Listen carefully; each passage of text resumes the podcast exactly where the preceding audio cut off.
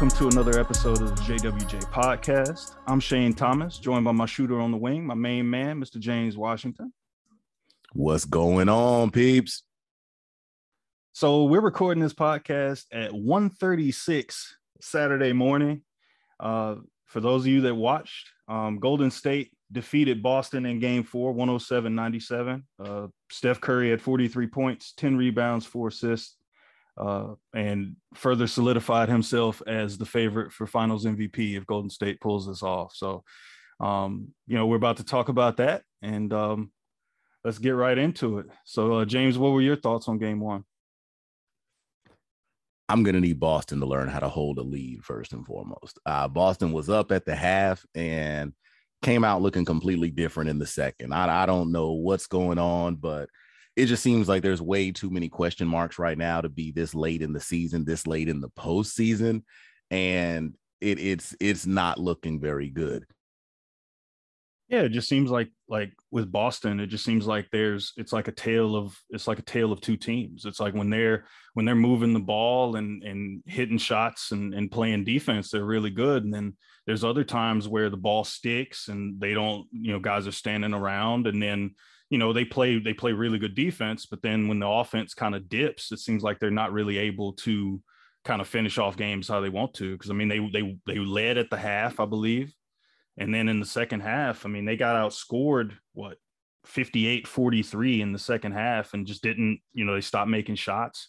Uh, jayson tatum i think went one for five in the fourth uh, and just just kind of went quiet there. So um you know for boston to be on their home court and not you know and not kind of finish this game off and put their stamp on it and go up 3-1 uh, like they said after the game you know being down 3-1 as opposed to it being 2-2 that's a major difference yeah man it, it's going off of what you're saying um Tatum definitely was not impressive, you know, to, to close out the game. And a big part of the problem on top of all of that is Boston only went three deep on that bench tonight. And between those three guys combined, you know, we had uh Pritchard Williams and um and Derrick White. They only combined for 20 points, and Derrick White accounted for 16 of those.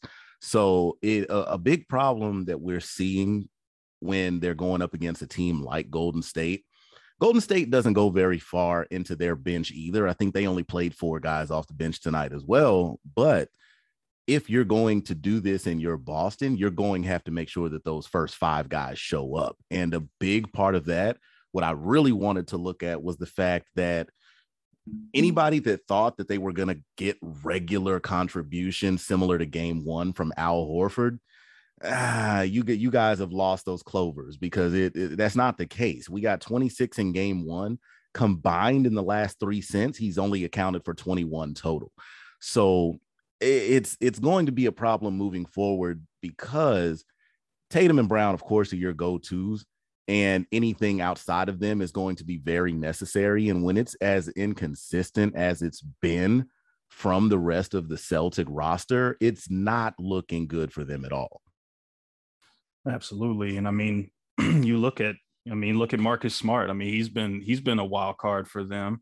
Uh, but you know, he had 18 points and five assists, had four rebounds. Uh, typical kind of Marcus Smart game that we've come to kind of expect from him in the postseason. But I mean, if you look at his plus minus, I mean, he was minus 17.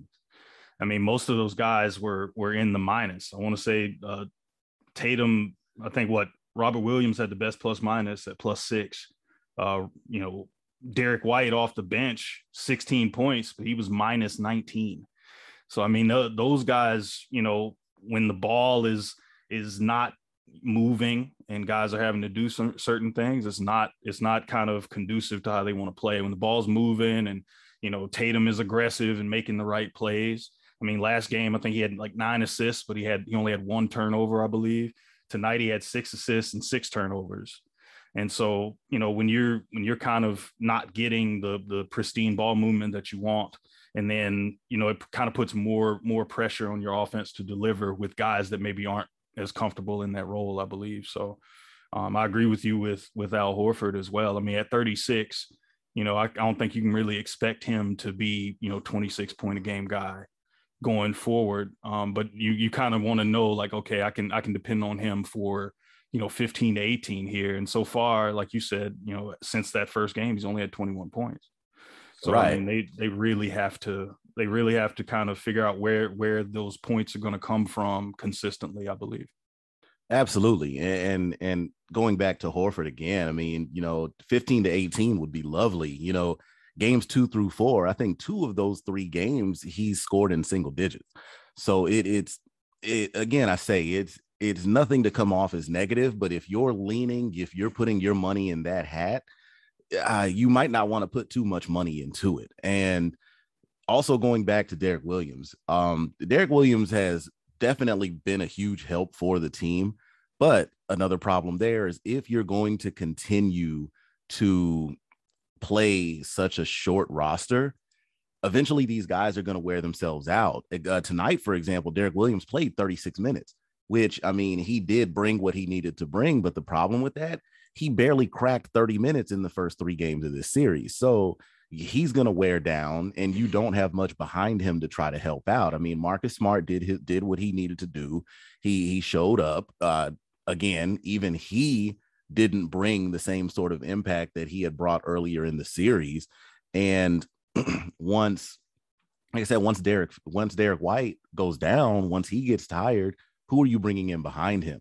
So trying to keep such a short roster and expect the same output, it, it's not going to work very well because I mean, these guys are human at the end of the day. They're going to get tired. So you have to make sure that you're giving the breaks, you're taking the time. And it it just seems like a lot of the mistakes that Boston tends to make, a lot of them are coming from, I think, more of a mental fatigue than actual physical fatigue on the court.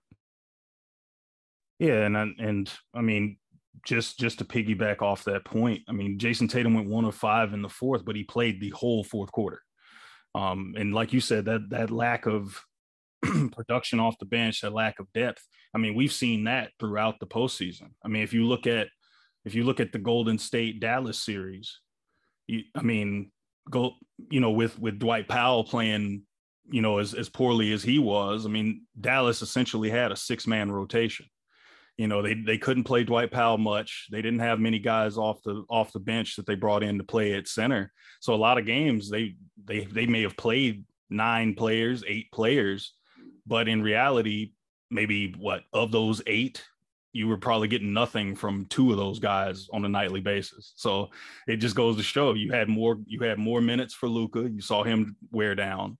And I think you're starting to see that with Boston. I mean, you look at at Tatum, he played the whole, shot eight of 23 and he went one of five in the fourth. You play the whole fourth quarter, that's just gonna wear you down. And you know, with I mean, even Jaylen Brown kind of kind of ran out of steam a little bit. I mean, he he was he was looking fresh for maybe you know most of the game. I mean, he went right at Draymond Green, and um, you know we'll we'll talk more about Draymond in a second. But you know, with with the way with the way Boston likes to play, it's like you know they're they have to guys have to really kind of play above themselves in a way um, to kind of keep them in that in that kind of okay like we can win this thing and we can be comfortable. Because even when they had leads they couldn't really hold them just because golden state especially in the second half got got hot on offense and then they you know as the game went on boston slowed down a lot. Yeah uh, even you you you briefly touched on Draymond and I mean another big part with that too. I think another thing that Golden State has in their bag, another thing that they have to their advantage is kind of what I said before is that if one man goes down, Golden State has so many guys on the roster that don't have a problem stepping up. I mean, this season we've seen the emergence of a Jordan Poole, you know, while Clay was missing time. And now we're seeing much more important play from guys like Kevon Looney. I mean, we'll get into it a little bit later, but my goodness, did everybody pay attention to Andrew Wiggins tonight? Andrew Wiggins was a man possessed. Dude gave us 17 and 16. We're going to talk more about that in a minute as well. But when you have guys that know when to step up and not only know when, but they can actually step in and execute, it's one thing to know it's your time, but to come in and actually make it happen. That's why I think that Golden State, they, they this this this is on lock at this point, in my opinion, because there's just so many guys on this roster that don't have a problem stepping up and they execute. Like I said, we've seen Jordan Poole. We're seeing Andrew Wiggins. Kevon Looney has been extremely valuable. And everybody wants to try to put so much of this blame on Draymond. These people sound like you're expecting Draymond to be that solid on both ends of the floor. I, I'm a Draymond guy. I respect his work ethic, but at the same time, I'm not expecting this guy to go out here and give me 20, 30 a night. It's it's all the defensive end that I want to see from him. And I think a big issue with Draymond in this series is Boston is getting into his head. Draymond is usually the master of the mind games, and I think that Boston is they're they're playing the game and playing it well. So once he sees that this isn't working the way he would expect, it, it's slowly taking him out of it. And it's not an offensive thing, it's more of his forte, it's more on the defensive end. Absolutely. I mean, if you look at his numbers tonight, I mean, he only had two points, he was one for seven. I mean, it, it was a typical kind of Draymond game if you look at the other numbers. I mean, he had nine rebounds, eight assists, four steals, but he did have early foul trouble. He ended up with three fouls, so he didn't foul out. But if you look at the plus minus, I mean, they won this game by 10 he was even in the minutes he played. He was a zero in the plus minus. Um, you know, we were watching the game and we were just looking like, man, they're going right at Draymond here. I mean, he was he was in some he was in some interesting situations where he got passes. I thought at times sometimes he overpassed. It looked like he could have he could have maybe forced the issue a little bit. Um, I mean, he's he's a, he's unselfish on on the offensive side. He's not really looking to shoot the ball maybe like he did maybe during their first championship run. Um, it's it's the other production, but I think uh, his defense, his leadership is important. But if they don't, if he's not, if they're going at him and he's not maybe necessarily being that stopper on the defensive end, uh, and not able to, you know, finish his opportunities on offense, even if he's not getting a lot of them, I think if if he was scoring eight points instead of two. I mean, he's shooting he's shooting under 30% in the series. I mean, it's it's you know, he has to he has to kind of take more advantage of the limited opportunities he gets while also like you know being the quarterback of that defense and if he's going to be in foul trouble or guys are kind of cooking him i mean that's that's that's going to be something to watch but um in terms of talking about guys stepping up, Kevon Looney, Andrew Wiggins with the double double with the 16 rebounds. Uh, Klay Thompson. I mean, he he was two of seven at the half, and ended up, you know, he ended up with 13 points in the second half. I think he I think he scored eight of those in the fourth. I mean, everybody's been talking about, oh, they have a Klay problem. It's like, well, I mean, he's just going to keep shooting. I mean, that's that's what he's out there to do. So that's his main impact. I mean, you see what Jordan Poole did. His his his game is to shoot and he he went out and had what 14 points in 20 minutes. That that's the kind of production you want to see when a Klay is struggling. Jordan Poole was kind of that guy that was the bridge between Klay's struggles and then Klay's breakout in the second half. So I think those those two guys were key as well as Wiggins doing his thing in his minutes as well. Yeah, and and when it comes to guys like Poole and guys like Klay, I don't even like to think that they have what you would consider a problem. Just with any other prolific shooter, you have slumps and and that's that's ne- that that's going to happen that's inevitable and you know what i always learned is if you're a shooter what you're to do you're to shoot till you miss. And then what are you going to do after that? You're going to shoot till you start hitting again. That, that's the only way you get back into your rhythm. You can't get in your own head. You can't let those kind of things mess you up. So it was good to see that Klay was able to come back around you know because Klay's been through a lot let's be real. Over the last you know two two and a half years he's been through two injuries that would normally take anybody out for a career. And he's already on the upside coming back and he's showing out in the finals once again. Now, people want to say that, you know, Klay is not the Klay of old, but nobody is going to be the same after, you know, an Achilles and an ACL injury. No, nobody's going to be the same after that. So the fact that he's even out here doing what he's doing is impressive in itself. And on, on the on the Draymond side of things, one one more thing that I that I wanted to point out, and we've kind of touched on it a little so far, is to me, like I said, it's all mental there. And what I mean by that is with Draymond, we know Draymond's personality. He he's boisterous. He likes to talk. He likes to get in your head. He's going to push your buttons. But what I feel we saw a lot of tonight was not necessarily arguing or anything. It, it seemed like we saw a lot more of complaining from Draymond. And I think that was a sure sign that he's he's not mentally where he needs to be.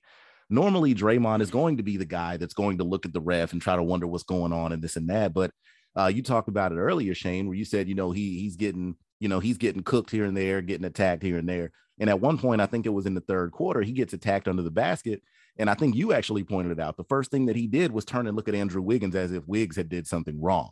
And it's little things like that where you can tell that Draymond isn't in his usual frame of mind because Draymond, one thing that I will say about Draymond is as much as he does run his mouth, Draymond has never been the type of person that's going to run away from accountability. If he makes a mistake, nine times out of 10, he owns up to it. And tonight, I feel like we saw a very different Draymond, especially in the second half. Yeah, for sure. And, and I mean, he, that on that particular play, I think he got, he basically gotten too deep underneath the basket.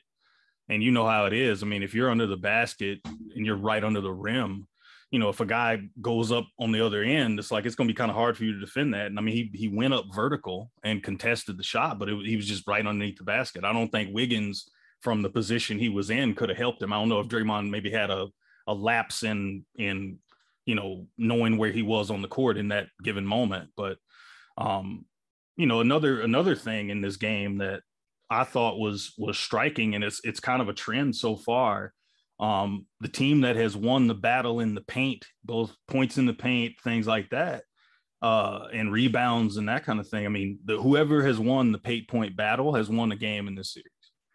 And I mean, you, I mean, game one, it was Boston 34 26. Game two, it was Golden State 40 to 24. Game three, it was Boston 52 26. Then you look at tonight, it was Golden State 38 to 32. I mean, and then when you when you combine that with they out rebounded Boston 61 to 49, 16 of those on offense. I mean, when when Golden State, who people kind of look at as the finesse team, when they're when they're willing to get dirty and dig things out, I mean, Steph Curry had had 10 rebounds on his own.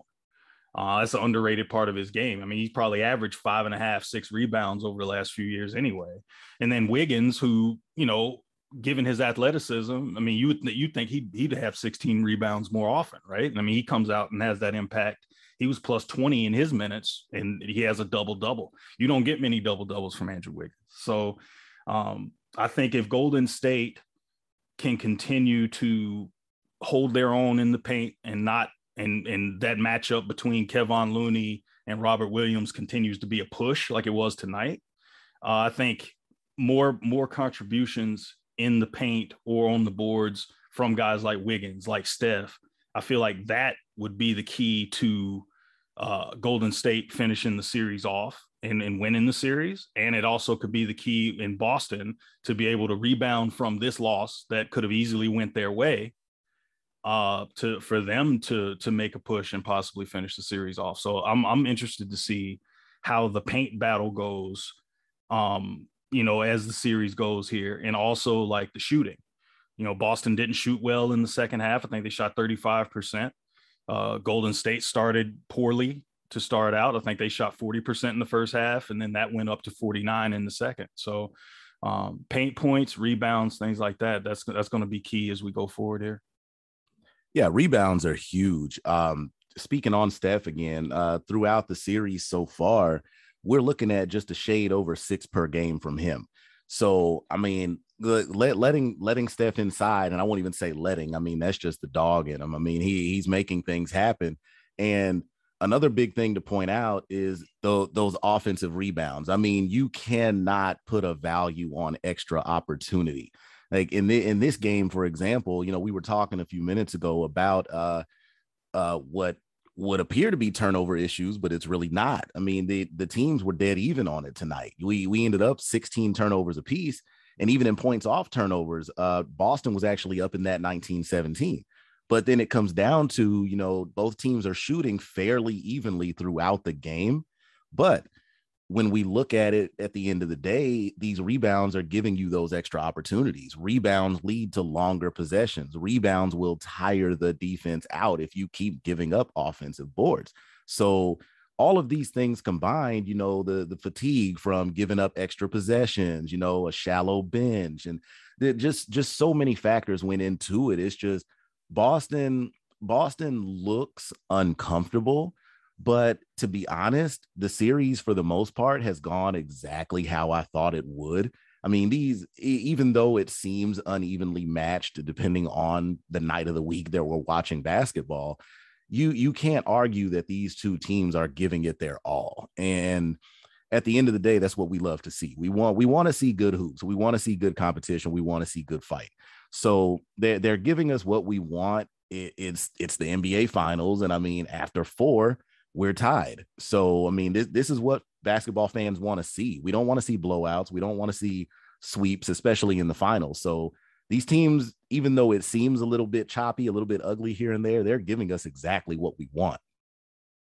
Yeah, definitely, and, and I mean that that's it's it's two teams that have earned the right to be here, and they're they're competing as hard as they can. I mean, it's not going to be easy.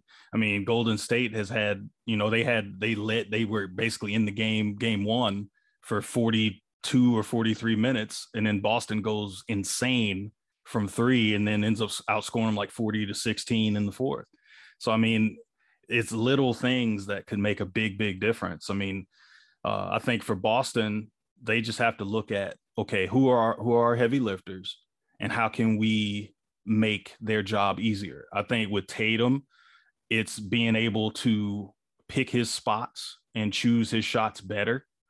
Uh, I feel like you know when he he had 13 assists one game, and when he's making like those decisions and making good decisions, and guys are making shots, it makes it easier for him. When he when he's out there shooting eight for 23, you have to wonder, okay, well, the it's stagnating, it's forcing him to go one on one.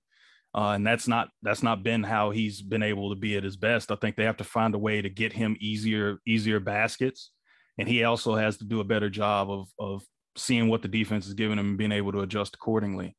Uh, Jaylen Brown is kind of going at whoever. Um, he's been the one guy who has had had no problems getting his shot off against anybody. He's been able to be a three level guy, get to the rim, get in the mid range, even knock down a few threes and that kind of thing. So uh, it'll be interesting to see how, how Boston kind of adjusts and how how their offense goes as their best players go. Because if if Tatum's gonna be shooting eight for 23 and then you know having six turnovers, you know that's gonna be kind of tough. He can keep his turnovers down and then guys also knock down those shots. I think I think Boston, as we've seen even tonight, when they make shots and things like that, they're in good shape. Yeah, and uh, regardless regardless of the final score, it's really going to come down to again those stars showing up in the moment. Um, like I said, shallow benches.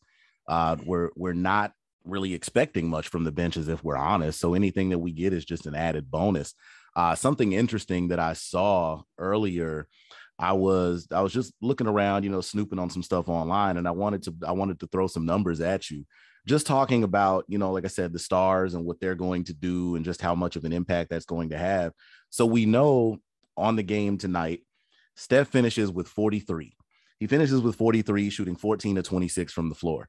Now, we know Steph is known to go off on games like this. I mean, it's not something that's a surprise to us, but was so in, what was so interesting to me was if you look on the other side of the court, we look at you know the what what we argue is the the top two stars on the other team and i don't think there's much of an argument there but if we look at tatum and brown they only combined for 42 shots on their own hitting only 17 and actually only finished with 44 together so again when you're getting these kind of numbers from a guy like steph on his own then you're you're in trouble because Klay is bound to go off at any moment Jordan Poole has shown that he can be incredibly streaky and he can come in and really cause problems.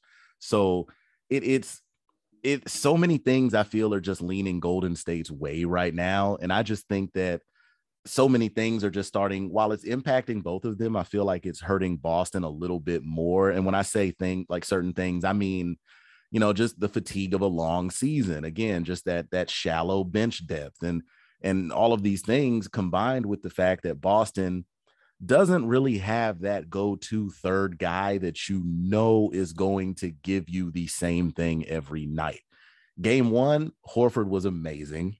Marcus Smart has had those glimpses where, you know, offensively he's been outstanding. But again, we don't go into every game expecting that from Marcus Smart. So if it's there, of course, we love it. But if it's not, then where does Boston go? And I think that's that's gonna be that that what what could possibly be the downfall for them is that there's just so much unpredictability on the Boston side of the ball. And I mean, you look at all these games, and it's you know, it's funny you mentioned you mentioned Steph. I mean, this was the first. This was his. You know, he had had in the games he had 30 in this series. Golden State had lost. I mean, he goes for 43 and he finally gets that extra guy. He finally gets Jordan Poole. He finally gets a little bit of Klay in the second half, you know, and, and he had Wiggins in in spots where he was just all over the place with his activity. Like that's the difference between you know winning and losing. I mean, in those in those games where he had 30, we were saying, "Oh, they have a Klay problem or who whatever." When you when you score 30 and you lose, obviously somebody's not, you know, stepping up. The game that they had won before tonight, Steph was what? 9 for 21. It was his worst shooting game and yet they won that game and and won it convincingly. Uh, I think that's just the difference. Is is they just have more guys that can hurt you, more guys that are proven that they can hurt you, and then they have enough wild card guys like like the Kevon Looney's, like the Jordan Pooles that can impact the game in ways that lead to winning. And you know, we we we don't see that from Boston. Is it is it Al Horford? Is it Marcus Smart? Is it you know Grant Williams, who was a, you know, he was a stud in previous series. So it's like there's more question marks on that Boston side, like you said. And and so far, you know, Golden State is able to answer more questions with their personnel than Boston so far. Yeah, definitely. So uh, I, I want to pose a quick question. I mean, we, I, I feel like we've definitely run through what you know what was important for tonight. Um, I want to quickly look at moving forward. So we know game five is going to be on what Monday night, um, uh, going back across the back across the land, back across the country. We'll be in Cali, you know, Monday night for game five. Uh, very big deal, game five, especially in a series uh, in in which the teams are tied to two. Um, I believe the stats right now sit around 82%. Uh, the winner of game five in a best of seven usually wins the series 82% of the time. So everybody talks about, you know, I feel like so many people are so quick to throw the whole must win thing out there. But in my honest opinion, I will say this is a quote unquote must win much more for Boston than it is for Golden State because they've shown us that they're able to play from behind. And when I say they, I mean the Warriors Golden State has shown us that they're able to bounce back a lot easier than Boston. So I think that if Boston slips up in game five, I, I, think there's a world of trouble on the horizon.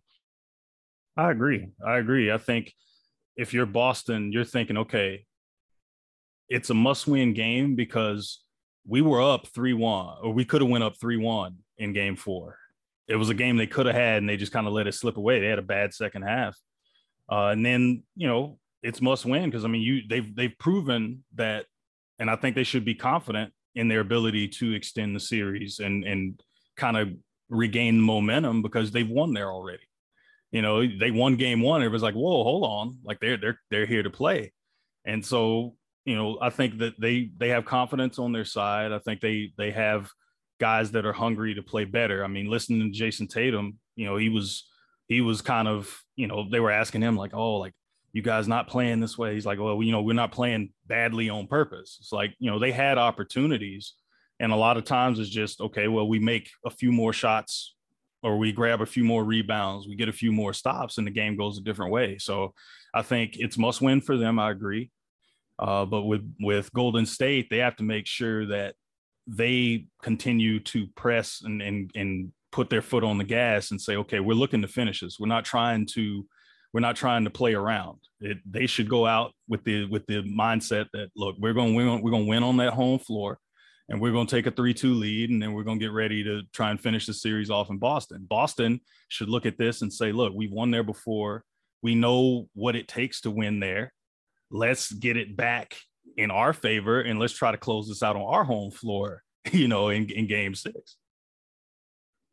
Yeah. So I I, I want to throw out a couple of things here. Um, just while while we're still on, you know, just Golden State and their swing and and what they're possibly capable of. Uh, something else that was brought up on ESPN tonight that I want to point out. Uh, it, it, was noted that between the the trio of Steph, Klay, and Draymond Green, this was the 19th finals game that they've won together, which tied them with the big three from uh, San Antonio, Tim Duncan, Tony Parker, and Manu Ginobili, as the most finals games won by a trio in the last 50 years in the association. So, shout out to them. That is a tremendous, tremendous deal. Warrior fans should be proud. Um, it, it's definitely an accomplishment to see. And I mean, if you really think about it, who knows when we'll see it again? Absolutely. I mean, it, uh, that's you know we we talk about dynasties and the Spurs is the that's the that's the mere definition of what a dynasty is. I mean, those dudes had you know they they won championships and they they were the standard for a long time, and I think San Antonio's kind of followed that, or Golden State has followed that kind of that model of you know we're building this team through the draft uh, they, I mean, they've been to what Dre, Steph, and, and Klay. I mean, they've been together ten years, and they they they've planned for finals. You know what, six appearances in the last eight years or something like that. So, um, you know, like incredible feat by them to be able to to put out the level of success and productivity that they've had and and kind of wreak havoc on the league here. I mean, you talk about what just injuries. If not for Klay's injury, if not for KD, who knows? They probably beat Toronto there. You know, last year was a washed year. So, I mean, who's to say if things don't go different? We're not looking at eight consecutive finals appearances, you know, and, and more titles to come. So, um, that's a that's a huge stat, and and they should they should be super proud of that. I mean, and, and all these dudes are getting up in age, so we we should just continue to just cherish it and and enjoy it while it lasts. Absolutely, absolutely. And and while while we're showering Golden State with the praise, I actually have one more little random thing I want to throw out there. So we mentioned earlier on in the episode uh, that that uh, Andrew Wiggins was so instrumental in the win tonight. He stepped up huge, you know, 17 points, 16 boards. And it was briefly mentioned that Andrew Wiggins tonight became the first Warrior since Nate Thurmond in 1967. That's the 1967 NBA Finals against Philly. He is the first player in Warrior history since 67 to put up those numbers in a game. Now, I did a little bit of digging and I went and just I wanted to go see what kind of stuff Nate gave the league in that series. Now, take a listen to this, Shane. He actually did that three times in a six game series that year. Now, in, in, in so in game one, he lights Philly up for 24 points and 31 rebounds, bro. And it was in a loss. It was in a loss. So he does it again in game three. He gives them 17 with 25 rebounds. And then in game five, he gives them 17 along with 28 boards. Now, games three and five were both wins, but it, it's it's so funny if you just think about how impressive that is. We're celebrating the 16 boards when Nate Thurmond's totals eclipsed that so easily. But I mean, it's it's it's still so impressive nonetheless. So I mean, shout out to Andrew Wiggins. I mean, I feel like he's been through so much in his career. You know, it, it's one of those things where I feel like he's had such an unfair cloud hanging over his head that just came along with being a number one pick. I, I think that so many times when you are taken that highly that oftentimes you're not really given a chance to grow and become accustomed to what it is that you're doing. So coming in, you know, as young as he did, as highly, like I said, a number one draft pick. I, I feel like so many people in the media, just in the NBA fan world, weren't real weren't willing to give him the time that he needed to grow. And I think that being on this Warriors roster is working absolute wonders for him. And and quite frankly, I'm a fan. I'm loving what I'm seeing from Andrew Wiggins.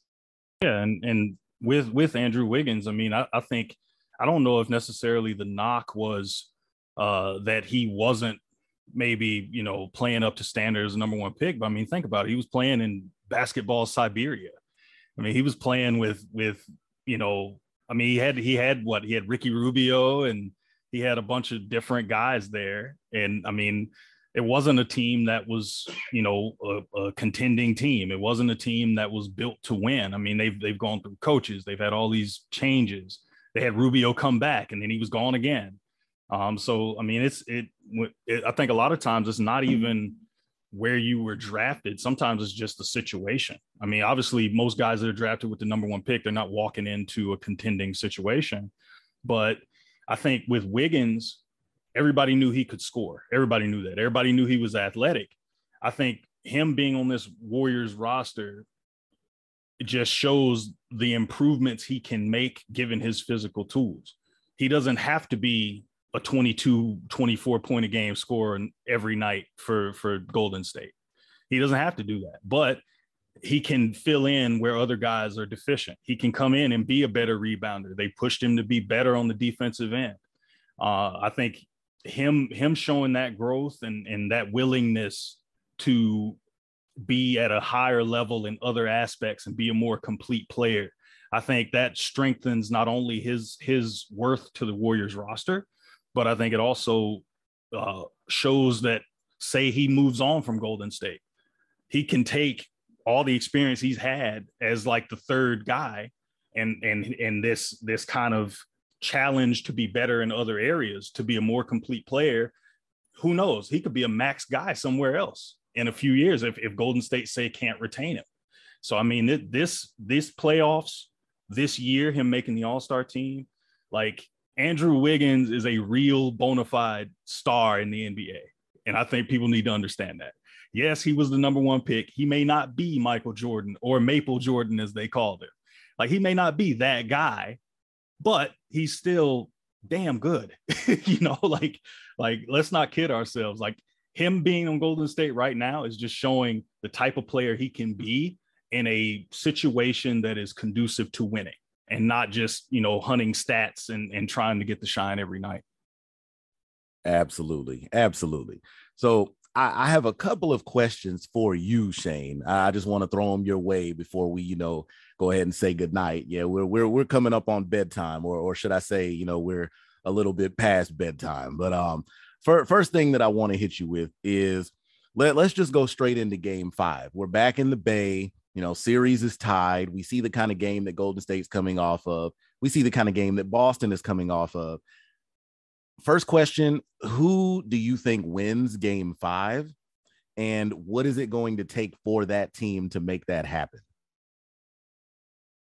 I think um, just based on tonight, uh, I think I'm going to go with Golden State in, in game five. I think they, had they lost this game, I think mentally it would have it would have been super damaging to them and their hopes because to go down 3-1 when everybody is looking at you like hey you're you're the better team here you're expected to win and if they were to fall down 3-1 I mean you're looking at a completely different thing now it's back even and they have a chance to kind of right some wrongs from the games that they dropped earlier in the series so I think Steph is going to continue to to do his thing. He's been unbelievable. It's it's his it's his Finals MVP award to lose at this point. Um, I think given the contributions they got, they had been waiting for a Jordan Poole game. They got a Wiggins game. They've been getting Kevon Looney games, and I think just having Klay in that second half start to knock it down. I think he went three for four in the fourth. Like those those type of things, I think you build momentum there, and I think that might be enough to carry them but also uh, I think it's important that they have to continue to hold their own in the paint and win that situation. I mean, we talked about it earlier in this pod. Like the team that has won points in the paint has won every game in the series. Uh, Golden State also has, they actually broke a trend that had been going on uh, so far in the series in terms of turnovers. The team that had the fewest turnovers um, in in games in this series had won. Tonight was the first game that Golden State actually had more turnovers, but were able to win the game. I think if they can continue to take care of the ball and also, you know, get good opportunities and dominate in the paint, I think that's what that's what will end up carrying them to victory. And I think that that'll set them up to try and finish the series off at some point. Yeah, I I I totally agree. Uh, I think that at this point, it, it's really Golden State series to lose. I, I just feel like the ball is rolling now, and it's it. Like I said before, it's it's so much easier for Golden State to dig out of a hole, and I feel like Golden State is dangerous already when they're playing from behind, but now they don't even have to. So worst case scenario, this goes seven, and they still have two more at home They've already shown that they can win on the road. So I, I think this is going Golden State's way. I mean, you you you already know. I'll tell I'll tell the the listeners. I as soon as the series was set up at the end of the conference finals, I immediately said Golden State was going to take the trophy in 6 games. So, I'm sticking to that. And if anything, I think it was game 4 tonight that helped to solidify my opinion on that. This is no knock against Boston at all. I just feel like I, I just feel like Golden State's gloves are moving a little bit quicker right now, and they're they're just a little more prepared. They're a little deeper. Their stars, to me, are stronger. And again, the the eventual Finals MVP, I'll second you on that. He showed us why tonight. Uh, Steph Curry came to play. He he he showed us what the game was about, and I think that one, he's going to continue to play at that level so the big thing is going to be who's going to keep playing at that level behind him. And I think that it's going to be a lot easier to see that from Golden State side than it will be from Boston. I, I just feel like game four is going to take a sad toll on Boston from a mental and moral standpoint. And again, it, it's no knock on Boston. I mean, they they have a very young core. This is their first time being here. None of these guys have any experience playing in the finals, you know, up until last week. So I, I think that their window is still open. Unfortunately, I don't think that they're walking through or climbing through that window rather this season. But I mean, I do feel like there's plenty of time for them to build on what they have. And I'm pretty sure that the league will see Boston at the top of the Eastern Conference for quite some time. Yeah, for sure. Uh, and you know, it's it's the same it's the same situation. Just when you looked at the Western Conference uh, Western Conference Finals, you know, nobody saw Dallas's whole thing was okay. Let's just win a playoff series. They hadn't they hadn't gotten out of the first round since Luka had been there, but he but he's led them to the playoffs. So anything you can accomplish past that, you know, it's kind of house money. It's like you're not really supposed to be here. I don't think anybody had Boston in the finals when all this started. You know, they didn't look like a championship team for much of the year, but they've been peaking at the right time. I think given what we said about Golden State, just to just to kind of give it a little more even-handed with Boston, uh, we talked about it during the game earlier. I think Boston's ability defensively to handle the flurries that Golden State throws, where when Curry's going off for a bunch of points early, or he has a good quarter, or other guys start going off, their ability to stay connected I think should give them confidence. I think they've they've kind of taken Golden State's best shot. And I mean, for the most part, there's only been one game where Boston couldn't really keep up. I thought things just kind of got away from them in this game tonight just because they, you know, they just didn't shoot at the same clip and they just they just kind of wore down. I just think they if they can understand, okay, we've won in we've won in San Francisco, we can handle their flurries and we can stay connected. If we can just make them work a little harder and we get some stuff to go our way, suddenly you're looking at Boston, you know, looking very good at chances to win the game. I think they should they should feel they they're probably a little bit deflated, a little bit tired after losing tonight because they could have went up three one and really like put the odds more in their favor. But you know, there's still more basketball to be played. I think if they understand, hey, we can we can take their best shot and hang in, that you know they they still have a good chance to win and and i think that's what makes the series so compelling and what's made it so entertaining is that it is in years past golden state gets those spurts and then they blow you out this one it's like they just kind of they kind of pulled away toward the end and got hot in the second half i think uh i'm i'm really really excited to see like how boston responds now yeah, totally agree. Totally agree. I, am already a little annoyed that we have to wait until Monday, but that that's that's a that's an entirely different story there. But on the bright side, um, we might have to wait for the NBA finals to continue on Monday. But if you guys caught up on episode one, you already know that we have plenty of fun that we're going to be getting into. I can't even say tomorrow at this point, later today. So, uh, just as a quick reminder, uh, we are currently in Knoxville, Tennessee. We are about 15, 20 minutes away from the Women's Basketball Hall of Fame, and their annual enshrinement ceremony will be taking place tomorrow evening at six o'clock. Now, both Shane and I have tickets to the event, and these tickets um, also include pretty much an entire day's worth of events. Um, we'll be going to an autograph signing at 11 o'clock uh, tomorrow morning. We'll be going to a meet and greet at four. We'll be attending the enshrinement ceremony at six. And there will also be another uh, meet and greet and celebration after the ceremony concludes at around eight o'clock uh, tomorrow slash tonight, whatever you want to call it. Uh, either way, uh, our next episode is going to be heavily based in that. We might throw in, you know, a few more little gems at you guys along the way, but it's all about the Women's Basketball Hall of Fame on episode three. So we want to make sure you guys please stay tuned. Um, again, if you want to check us out, you you already know you can find us on Spotify, you can find us on Anchor. We're posting links to both of those on all of our outlets. We're on Facebook, we're on Twitter, we're on Instagram. Uh, if you guys want to follow us, you can follow us at the JWJ podcast. And if you would like to follow us individually, you can follow Shane at It's a Thomas Thing. And you can follow me. The name has switched up just a little bit from the first episode because I wanted to make sure that both of mine were identical to make it easier for the follow. So if you want to follow me on, you know, social media, on Twitter, on Instagram, you can find me at Title Towns Mayor. That's T I T L E T O W N Z M A Y O R. Again, I'm Title Towns Mayor, and Shane is at It's a Thomas Thing. So make sure you guys go and hit those follow buttons. We are already grateful and thankful for any follows that we get. And we just hope and pray that we can keep you guys entertained enough to stick around for the long run. So that's all I've got here. Um, Shane, you want to say anything before we uh before we head out?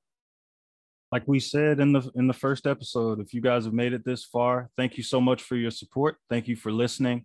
And uh, we look forward to keeping more things fresh and talking about more more hoops and uh, keeping you guys entertained. So thanks again for your support. Thank you guys for listening to the jwj podcast. All right world. Thanks a lot. We love you. Take it easy and make sure you tune in because we will be back. Thank you for listening to JW